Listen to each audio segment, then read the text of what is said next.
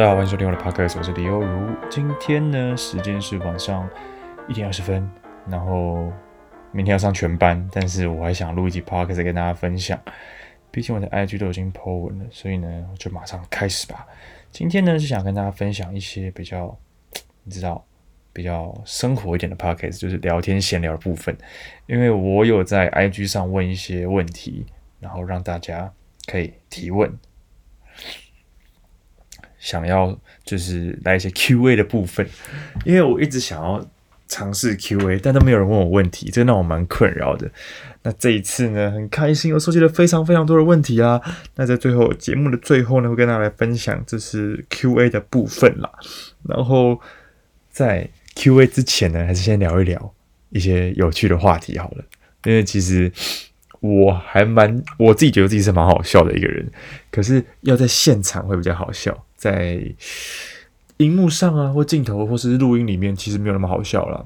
对啊，那今天跟大家分享就是交换礼物的故事。这个故事在我幼稚园的时候发生的。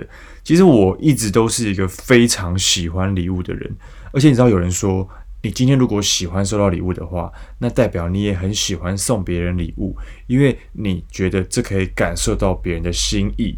那通常我们接收跟发送的方式是一样的，所以我也会喜欢送礼物呢，来表示自己的心意，表现自己的爱意，或者是表现自己的情意都有可能。所以，如果你今天发现你是个特别喜欢送礼物的人，那你相那我那我敢相信啦，那你一定也是一个喜欢收到礼物的人。我本身是还蛮喜欢送礼物的，那我也蛮喜欢收礼物的，但送礼物其实是一门学问啊，因为。你问我，虽然喜欢收礼物，但有没有收过自己没有那么喜欢的礼物？其实是有的，而且非常非常的多。所以送礼，我觉得是一门学问，而且很大很大的学问。那我先在讲这个学问之前呢，先跟大家分享一个有趣的故事。在我幼稚园的时候，那时候老师说，大家交换礼物。我们的幼稚园上有蛮多人的，我以前在读书的时候是很多很多人的。然后，嗯，所以我们交换礼物的话，是一人准备一份，然后抽签。然后慢慢的抽，一个一个抽这样子。那个时候其实我我相信幼稚园的时候，大家应该都喜欢一些比较玩具啊，或者是一些电动酷的东西，一些酷玩意儿，你知道酷玩意儿，酷玩意儿，对，意儿意儿，对。然后，嗯、我觉得如果像现在，我可能说，哎，说衣服啊，说什么皮夹，会很开心。但以前一定是不会的。小时候就一定要是酷东西，玩具类的是最嗨的。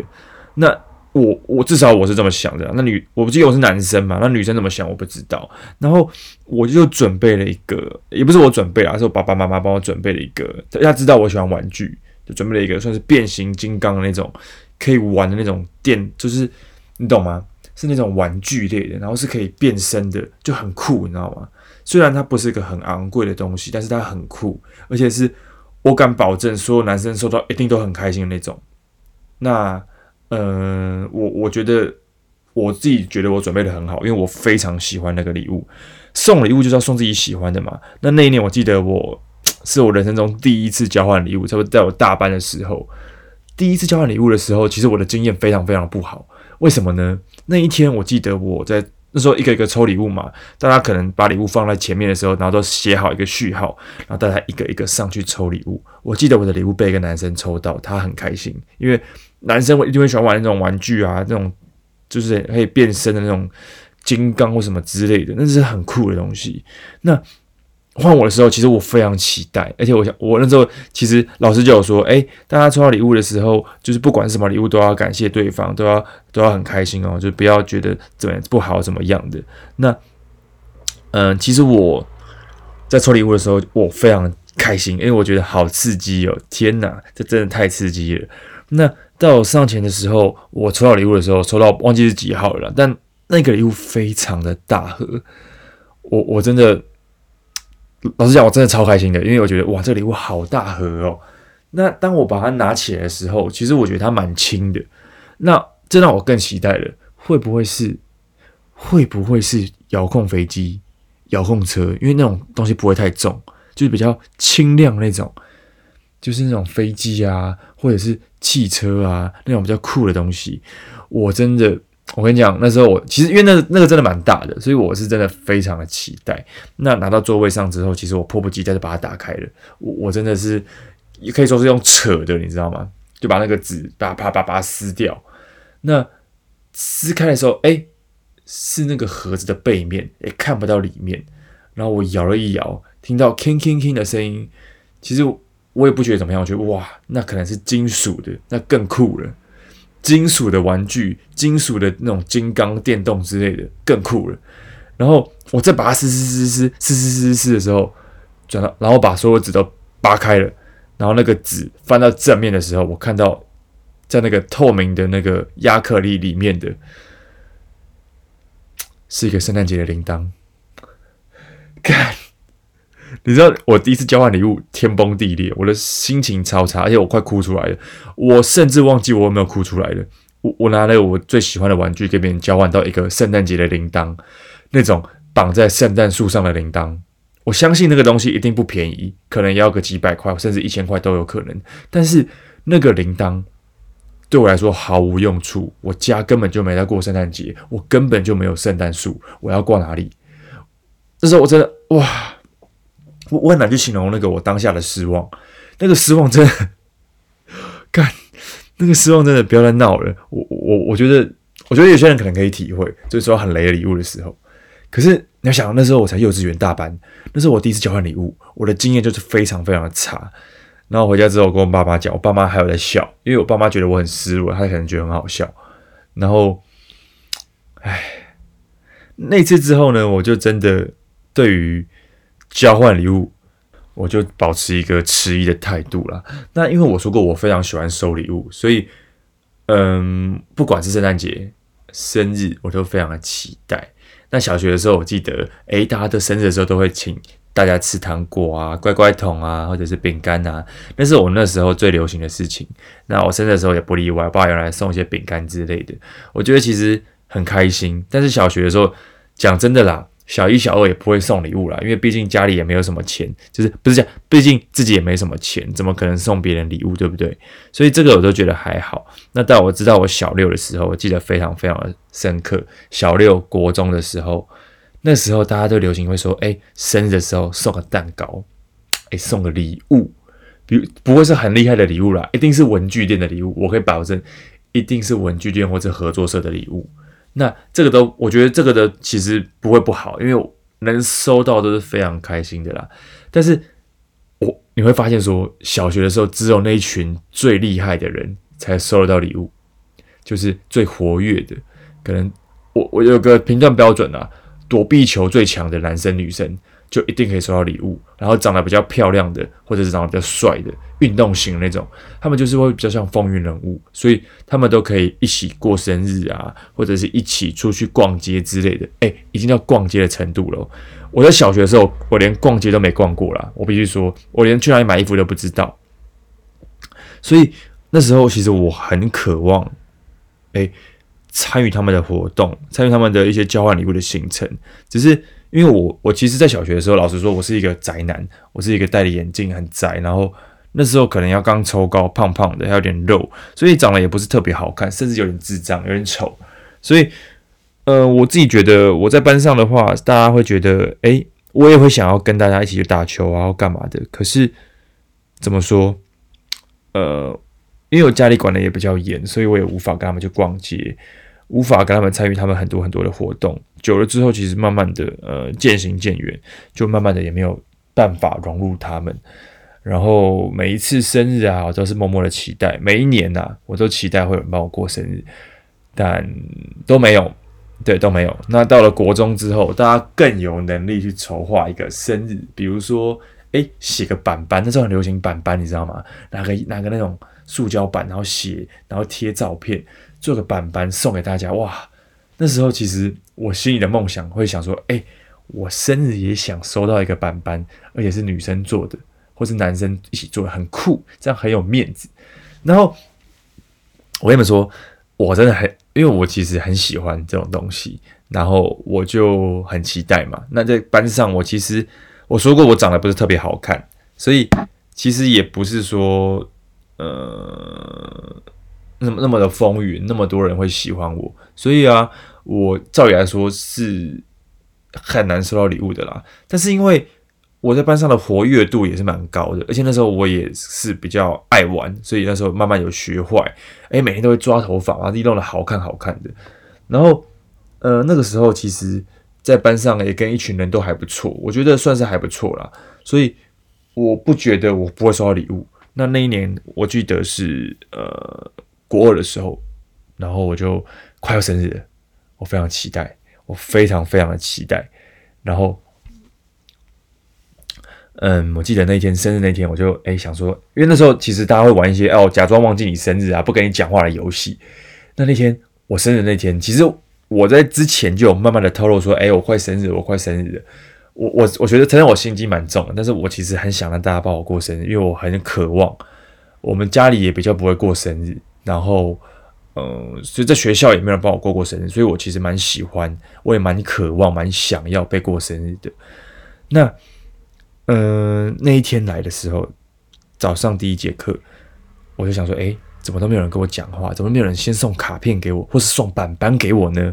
我我其实蛮既既期待又怕受伤害啦，因为如果想说，诶，他们也不会再玩那出假装忘记我生日的戏码吧？我明明就有先跟他们提醒过我快生日了，对，但是。因为我家里管得很严，所以他们有时候出去逛街或是闲混的，就是在打混啊，下课或是放学出去玩的时候，我都不能去。我我会有担心，说我怕这一点，因为我跟不到，所以他们会不喜欢我，会不想要帮我过生日。对啊，加上我也没有钱，所以嗯、别人在过生日的时候，我也没有送过礼物，这个是一个点呐、啊。我也没有钱送他们礼物，但是我是真的没有钱，我不是不想送。对，那那一次啊，我就想说。他们不会再闹这出，假装忘记我生日的吧？就算不送我礼物也好，至少送个板板吧。对，我那时候是这样想的啦。那，嗯，说时迟，那时快。第二节的时候，就有跟我说：“哎、又我生日快乐！你今天生日对？生日快乐！”我说：“哇，要开始了，要开始了，要开始了。”然后，殊不知，在那声生日快乐之后，一直到了中午、下午、放学，都没有人跟我表示过。然后也没有收到任何礼物，也没收任何的卡片。其实我非常的难过，我是真的有到难过的地步了。因为我其实，我其实非常的期待，就是可以收到礼物。所以当下我的失望啊，我下课自己走回家的那个路上，我真的快哭出来的。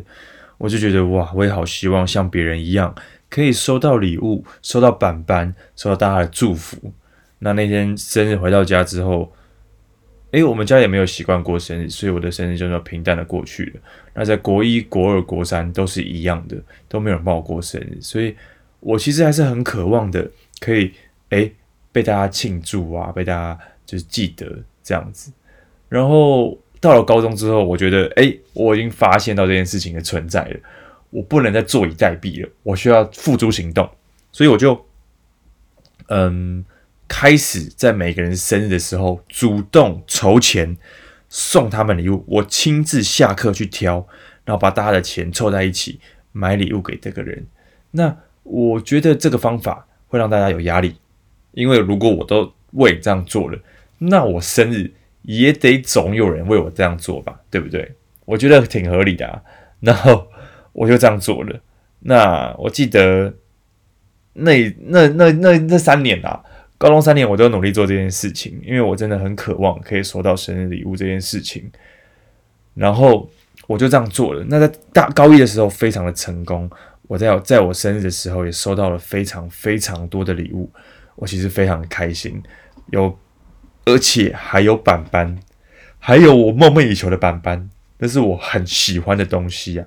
对啊，那嗯、呃，收到板板礼物之后，我其实还是有点空虚。因为我发现到说，哇，如果可以大家一起吃个饭，那该有多好！那在我高二那一年呢，其实是我最风云的那一年。因为我在学校，其实我长得也不算丑，所以我算的蛮帅的那一群。那很多学妹啊，或者是我这样讲有点奇怪啊，就是我觉得自己长得还算帅啦，所以有些女生啊，或者是学妹，呃，我也不确定，我只是先大概讲出来而已，有可能他们也蛮喜欢我的。然后。就是在学校也算是诶有点知名度的，所以我在高二的那一年也是尽力的帮我的所有朋友哎，有生日的话，就帮他们筹钱送生日礼物。我记得那时候都筹到什么三四千块、四五千块，其实不少了哦。可以买一些，比如说香水，哎，一些品牌的帽子、衣服之类的。当然也不能说买太多嘛。我记得有一次送，哎，艾迪达的球衣、NBA 的 Paul Pierce 的球衣，是那种很酷的东西，或 Rondo 的球衣。然后比如说 Boss 的香水，那种哎，在高中非常高档的东西，我都我们都可以送出来的。那我记得在我生日的那高二生日的那一年，但是那年那年是我最风光的一年啦。那一年我我们班呢就，哎，我一个好朋友啦，就是然后他就为我筹钱筹了一万多块，买了一个 Gucci 的皮夹。那个皮夹我到现在还放在抽屉里面，是我非常珍贵的东西。那一年我收到那个皮夹的时候，其实我非常非常的开心，因为在庆祝的当下，我们教室包围了很多很多我认识的人。甚至是我不认识的学妹，甚至是我不认识的人都来帮我庆祝，其实我非常开心。唉，现在想想真的是很青春呐、那那一年呢，其实我既开心又不开心。为什么？因为当我放学的时候，我期待有人问我说：“诶，又如今天有约吗？要不要一起吃饭，一起庆祝一下？”其实我发现。就算我喜欢收到礼物，我还是渴望有一个仪式感的祝福，像是一起吃一顿饭，不用太好的，可能是放学大家一起聚一聚，这样就够了。只是在那一年下课之后，每个人都有各自的事情，然后我就这样子默默的回家了，拿着大家的祝福卡片跟礼物，我就这样回家了。其实我，唉，怎么说？我都发现说，哇，原来礼物并不是。可以完全满足我的，我觉得跟大家聚在一起，然后相聚庆祝的这个过程，我好像更看重。当然，礼物是一个很重要的部分，只是我觉得陪伴也非常的重要啊。所以在这那这之后，其实我自己也看开了，我知道原来我需要的可能就只是一个陪伴而已。而且，我觉得在生日的时候，礼物啊、陪伴都是环环相扣、缺一不可的。我那时候觉得好空虚哦，我做了那么多，我达到我想要的东西了，我收到一个我自己负担不起的皮夹，一万多块，那接下来我还是要还的，毕竟别人生日我还是要付钱嘛，对啊，所以我觉得原来我一直追求的东西是一个无止境的黑洞，然后我就算得到了，我也不满足，我还是渴望有人帮我庆祝生日，我就觉得自己好可怜哦。完全的就是满足不了自己这样，那到了后来，慢慢到大学，到了很多时候，我就发现说，原来我并不用那么努力的要别人为为我过生日，我并不用那么努力的表现出来，让大家知道，也让大家想要有压力来就是回送我礼物这样子，我就发现说，其实我只要真心的付出我的心意，诶，这个人生日，祝你生日快乐，那这是我准备的小心意送给你，我不求任何回报的话。这种祝福我觉得更真诚，更更更是宝贵的。我也在我就是年轻的时候，到现在这个二十八岁的时候，慢慢的体会到所谓的珍贵的意义是什么。其实礼物的贵重，并不是真的代表他心意好或不好，真正的诚意是可以在心里面被感受到的。有可能只是陪我吃个饭，说最近比较没有钱，没有送礼物，我想请你吃个饭，这样其实我觉得就很很感动，很感动了。所以有没有送礼物这件事情，对我现在来说并不是那么重要了。而且我的生日其实也没什么在过了，这是我一个蜕变的过程吧。我从以前非常渴望，到现在觉得没关系了。我慢慢可以理解为什么我家里的人不喜欢过生日，因为其实并没有那么重要。重要的是每一天的生活，重要的是柴米油盐酱醋茶。所以有没有过一些仪式季节，对我来说已经没有那么重要了。但现在的我来说，我是觉得哎，就是看淡没关系。但以前的我曾经追求过。这都是我自己在，这都是我自己在礼物上的一个故事啊，跟大家来分享。我觉得相信很多人都可以学到一些，得到一些不同的启示吧。我觉得有的很多时候，其实，嗯，送礼啊、仪式啊，并不是这么的重要。你的生活还是要过，不能因为啊短暂的一些惊喜或幸福，就断定了一整生的生命。我觉得，嗯，细水长流吧。慢慢的你会发现到说，真正重要的是日常的生活的每一刻啊。对啊。那礼物的这个故事就讲到这边为止，然后接下来跟大家分享如何挑选礼物呢？因为有非常非常多挑选礼物经验的我，在高中我都是一个人单枪匹马的帮大家挑礼物，不敢说我自己都会挑啦，但是我会挑的，我有几个原则啦。我听我我也是听别人跟我分享，我才有这个自己的原则出现的，就是挑礼物啊，要怎么挑出好礼物呢？有个原则就是，你可以如果金钱的比较不够的话，那你有想到挑到一些比较精致的礼物的话，你可以选择在那个类别当中最高级的。你说，诶，包包最高级可以到二十万、三十万、四十万、五十万、一百万都有可能。那我们当然是不要选包包，我们买不起。有没有可能选一个汤匙最高级的？两千块的汤匙高不高级？他妈超高级！我跟你讲，两千块的汤匙我还不敢用嘞，就是送那种诶。在那个层级里面最高级的东西，比如说橡皮擦，送他一个精品橡皮擦，五百块，靠，超屌！这个五百块的橡皮擦好精致哦，就这个概念你们能理解吗？当然不是橡皮擦，比如说你可以那个人喜欢，诶，他喜欢看书，你送他一个非常高级的书签，他一定非常开心。我们就以这个方向来做一个。判断你知道吗？像是诶，我的朋友非常喜欢运动，好，那太好了，那我们就可以送他一双好的鞋子，球鞋，可能凑个三四千块，送一双 LeBron 的或 Kobe 的，他应该就非常非常开心了。所以我们要先了解这个人的个性。那这个人比较文静，他喜欢做菜的话，好，那我们可以送他一个比较高级的锅子啊，或者是比如说嗯菜刀啊什么之类的，对不对？其实这种方向我觉得是比较好的啦。那如果你今天真的是想要送个小礼物的话，哎，送个吃的也好，巧克力，送他一个比较高级的精品巧克力也是不错的选择，对不对？所以啊，送礼物就是送在那个层级里面最高的东西，这是一个小诀窍，这是我自己觉得啦。然后第二点，我觉得我就非常在意，就是你自己喜不喜欢这个礼物。我觉得送礼物呢，要送自己最喜欢才有新意，你不能送自己不要的东西嘛，你要送你自己也是喜欢的，哎，我也很想要的。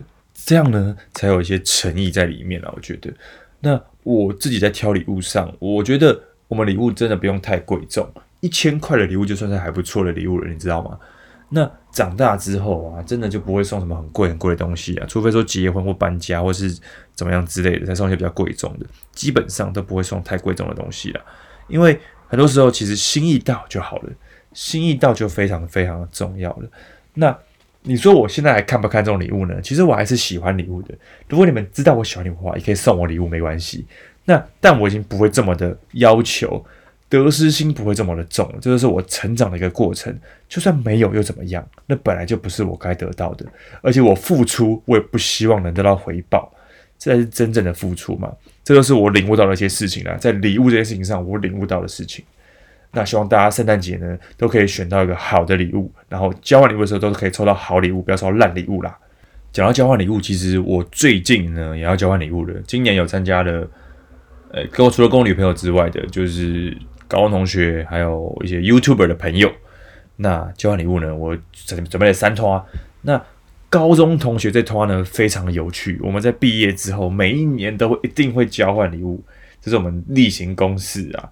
那交换礼物上呢，有几个重点，就是我们要规定在一千块到两千块之间，但每一年呢都会有人超标，那我压力非常非常的大，然后就想哇，没送好我就很尴尬，你知道吗？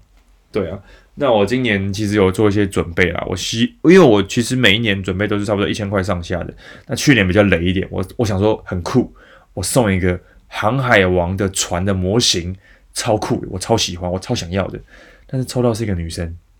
这是我朋友的女朋友啦，她带来，然后她脸就没很臭，没有很开心。我其实蛮愧疚的，因为其实我们都是一群男生，那有女生加入的时候，可能就不能准备这么男性化的礼物，除非她也喜欢动漫，对啊。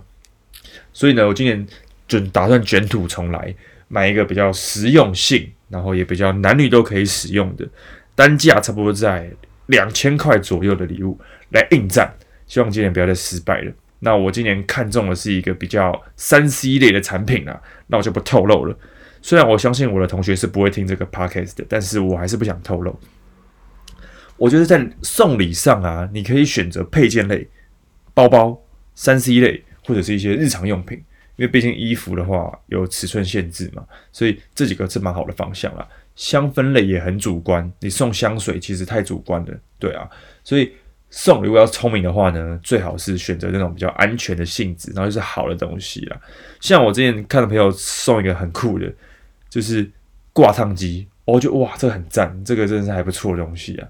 那我今年可能有可能会送一些，哎，唱歌相关的什么麦克风啊，高级一点的，或者是包包啊、配件类。毕竟我在服饰店嘛，所以我有在还在考虑啊。那毕竟我这呃有一有一团是跟那个 YouTuber 朋友创作者的，那我可能就会准备比较穿搭类型的。那包包或帽子就是可能就是一个选择了，对啊。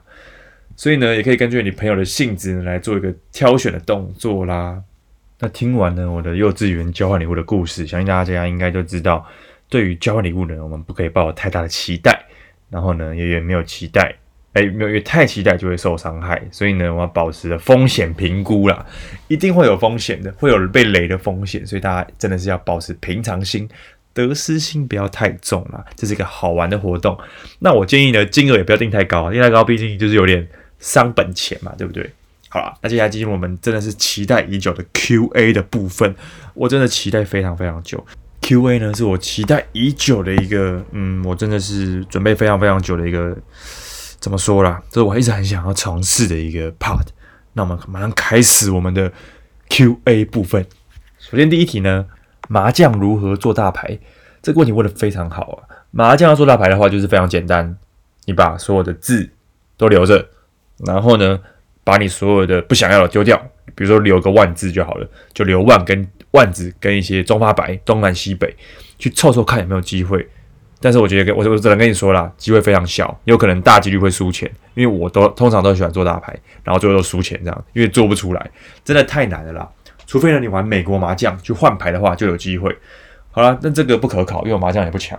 那第二题呢，我想听 Podcast 生活类型的，非常感谢你。今天呢，就是生活类型的，分享一些交换礼物的故事啊。然后日后呢，还是会分享一些自己生活上有趣的故事。那我之后会把手机拿出来，去记录一些我发生好笑的事情啊，希望可以录得更好听一点。第三题，最近的计划，嗯，最近的计划的话，这个问题问得非常非常深啊。其实我这个人。会计划东西，但是我更取决于活在当下。我比较不会去规划未来。我觉得像我那时候在做模特的时候，其实我也是规划，我希望可以模特做的很久很久。殊不知我现在在拍 YouTube，所以其实计划赶不上变化。我觉得我像一潭水一样。就是可以流入各种不同的地方，但最后我都会达到我最想要的目标。我的计划就是希望我可以全自由，然后自己经营自己的 social media，接到拍摄的工作，或者是拍自己想拍的影片，然后赚到够用的钱，其实就很好了。其实我更希望我可以成为一个有影响力的人，我想要散发出正面的影响力，去影响更多更多的人呐。这是我的信仰教给我的，这也是我自己想做的事情。希望大家呢都可以变成一个好人，或是被我影响的人，或是我可以帮助更多人。对。好，这就是我们最近的计划了，所以等于没有计划嘛，对不对？再来，来自香港，喜欢你介绍穿搭资讯，从那儿吸收穿搭知识，非常感谢你。因为我不敢说自己懂得非常多啦，我自从到这个 Marty Play 上班之后，我在我们老板秀的身上学到非常非常多的东西，他教我非常多，我真的完全不知道的，而且他是他教我的方式是日常平平常来店里面聊天呐，或者是。讲这个衣服的时候，就是哇，原来他他真的讲出来的话，让我觉得哇，我完全没有想过这个问题。这个历史，这个考究的部分，我做做的还不够足，所以我也不敢说我是一个非常懂穿搭的人。所以我自己还在精进自己啦。那在上班的过程当中，我也觉得我不断的在成长，希望日后可以变得更好啦。那也谢谢你喜欢我的影片，喜欢喜欢我的频道，我会继续努力的。感谢你，有机会来台湾的话，欢迎来找我玩。OK，再来。聊赌博，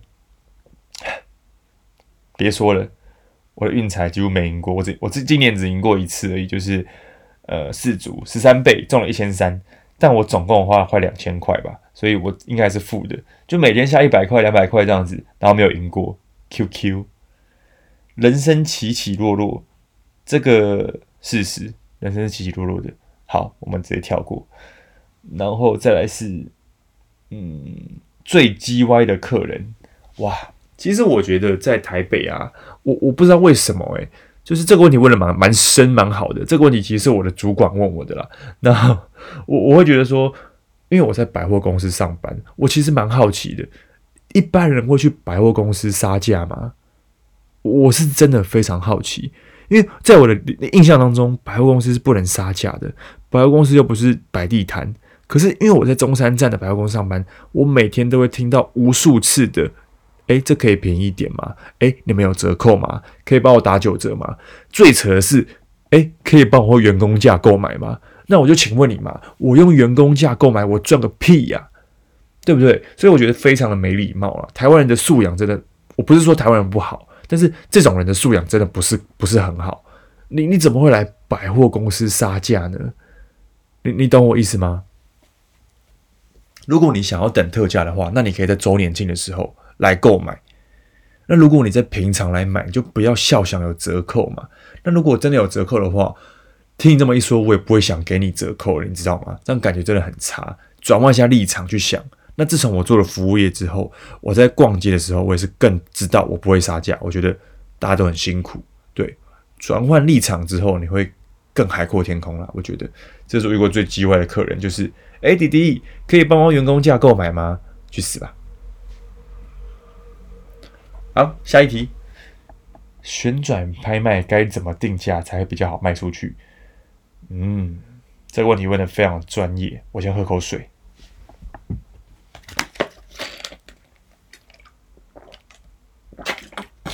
哦，讲太多话，有点有点卡痰。这个拍卖的问题呢，我觉得你问对人了。我个人是是使用旋转拍卖的高手啦。那呃，我觉得一开始你可以定一个价格，比如说是五折，我都会从五折起跳，因为你都卖二手了，你还卖原价，你是智障是不是？你想卖，很多人想要卖原价，除非你是全新的，你可以卖个八折、七折，但你卖原价是不太可能的，你知道吗？你都想要卖二手的东西，你就不能想要卖原价啊！这个观念大家可以理解一下，因为你使用过了，你都会一定会折旧。那我的建议呢？假设今天 Nike 的长裤是两千块，那我的定价有点狂，我可能会卖哎六百。或是七百五这个价格，差不多在五折以下。然后呢，比如说一天没有卖出去，两天、三天我受不了了，我再降一百，变七百五，变六百五，再放三天，再卖不出去，六百五变五百五。然后比如说这就是我的底价五百五了，我就放着不动了。通常呢，在第一次的时候就会有人询问，那第二次的时候就会有人直接下单了。这是我的方式啊。然后你最，我建议你是每一天都可以上一两个商品。如果你真的非常缺钱，想卖掉的话，你可以在每一天上一两个商品，这样。比如说你有一堆有二十个商品，你一天上三个，或一天上四个，分五天把它卖完，那你每天上新品的触及率就变高了，大家就越来越多，越来越来越常看到你的东西啊。我觉得这是一个方法啦。那我传授给你们，然后我会觉得说卖五折左右。除非那个东西的价值你很了解，它真的可以卖那个价的话，不然我建议你都不要想要靠着卖二手衣服来赚大钱啦，当做出清然后换现金，其实何乐而不为呢？对不对？不要跟钱过不去啊！好，这题问的非常非常好，我们来看看下一题。哎，这个来自于一个呃，应该是个卖家，追踪村长一段时间，我想询问。村长会以风格挑选单品吗？还是会以单品来挑选，再诠释自己的风格？嗯，我觉得我个人呢，通常都是后者。我会先挑单品，然后再想办法用自己的方式来诠释，因为我根本就不会排斥任何的风格。如果我今天是一个诶，我只穿古着的人。那我当然是选择古着风的各种各样的不同的单品。可是我今天是选择的是我，我今天以我我个人的习惯来说，我会选择单品。我要找背心，那我就找这个背心；我要找工装背心，那我就找工装背心。然后我再想办法搭出自己的味道，或是试试看大家看大家喜欢的感觉。所以，我我自己在买衣服上，我觉得是我是非常非常的自由的。我通常比如说我现在想买想要找上衣好了，那我不会局限。要什么样的上衣，那我就会到处去逛，然后逛到喜欢的，我就再再下手。所以你说不会选风格吗？我觉得还是会选风格啦。风格是哪一种？就是我喜欢的那种。对啊，比如说我今天我最近特别喜欢穿利落的裤子。那利落裤子有很多种啊，直筒的、喇叭裤的、宽松的，或者是锥形的气球裤都有，也可以每个风格都可以很利落啊。所以我觉得，嗯，我觉得我更看的是感觉，那个感觉对了，我就会下手。像我最近买了一件，嗯，棉裤好了。其实我就是想买棉裤，我是以这个出发点为，就是这个立场为出发点，就是想买棉裤这个点。那我心中想的就是我要找宽的棉裤，因为我觉得我窄的我有了，我想找宽的棉裤，我就找从这个方向去找。那找到之后，再想办法自己搭搭看，搭配看看这样子。所以我不会限制，但是我会有个蓝图，我有个幻想。哎，我今天要找的是宽的衬衫、合的衬衫，或者是怎么样之类的。对啊，这问题问得非常好，很深很深的问题啊，还是会以单品来挑选。在诠释自己的风格，我觉得我应该是下后者。我就是会先想好我要买什么东西，然后再去挑选，再去选择自己适不适合，或者是哎，这个有挑战性。首先尺寸一定要适合自己，拿回家之后再再再大家看看看自己搭出什么样的风格啦。对啊，非常感谢你的提问，希望之后还可以继续问问题。我觉得这种问题有建设性，赞。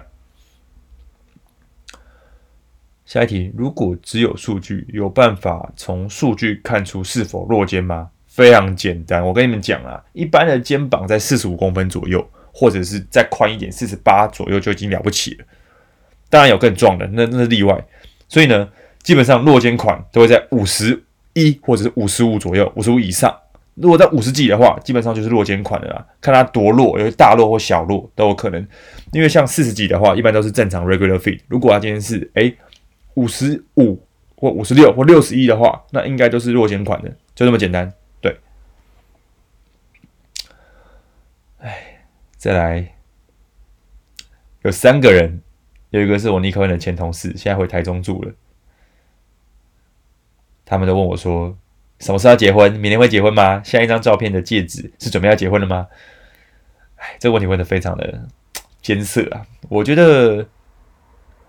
虽然是想结婚，我是很想结婚的，只是我自己知道自己呃能力还不够，我还没有那么多钱，然后加上还没有那么，就我我我觉得我比较晚出社会啦，那我女朋友也比较晚出社会，我们都是在做模特，然后有追寻过梦想的，然后所以存的钱并没有很多，我觉得嗯，可能我我的目我们的目标当然就是明年会要结婚，当然是明年，只是还要继续努力，还不还有很多不足。然后希望可以顺利达成明年结婚，然后再跟大家分享这样，感谢你们。然后再最后一个问题，想尝试都市机能风穿搭。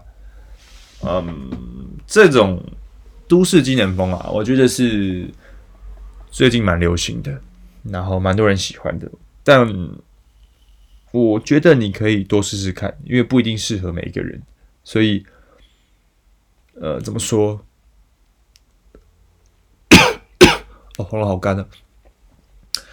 如果你想尝试的话，你可以选择 Wisdom 啊，或者是孤僻那种比较机能风的东西，然后去搭搭看，去做一些混搭，我觉得是还不错的。但是我必须说，现在非常非常多这种样子的穿搭，我个人有点审美疲劳了。对，好，所有的 Q&A 都完毕了，耶！第一次的 Q&A 好像蛮顺利的。感谢你们的收听，那今天的 podcast 到这边啦，谢谢你们的收听啦。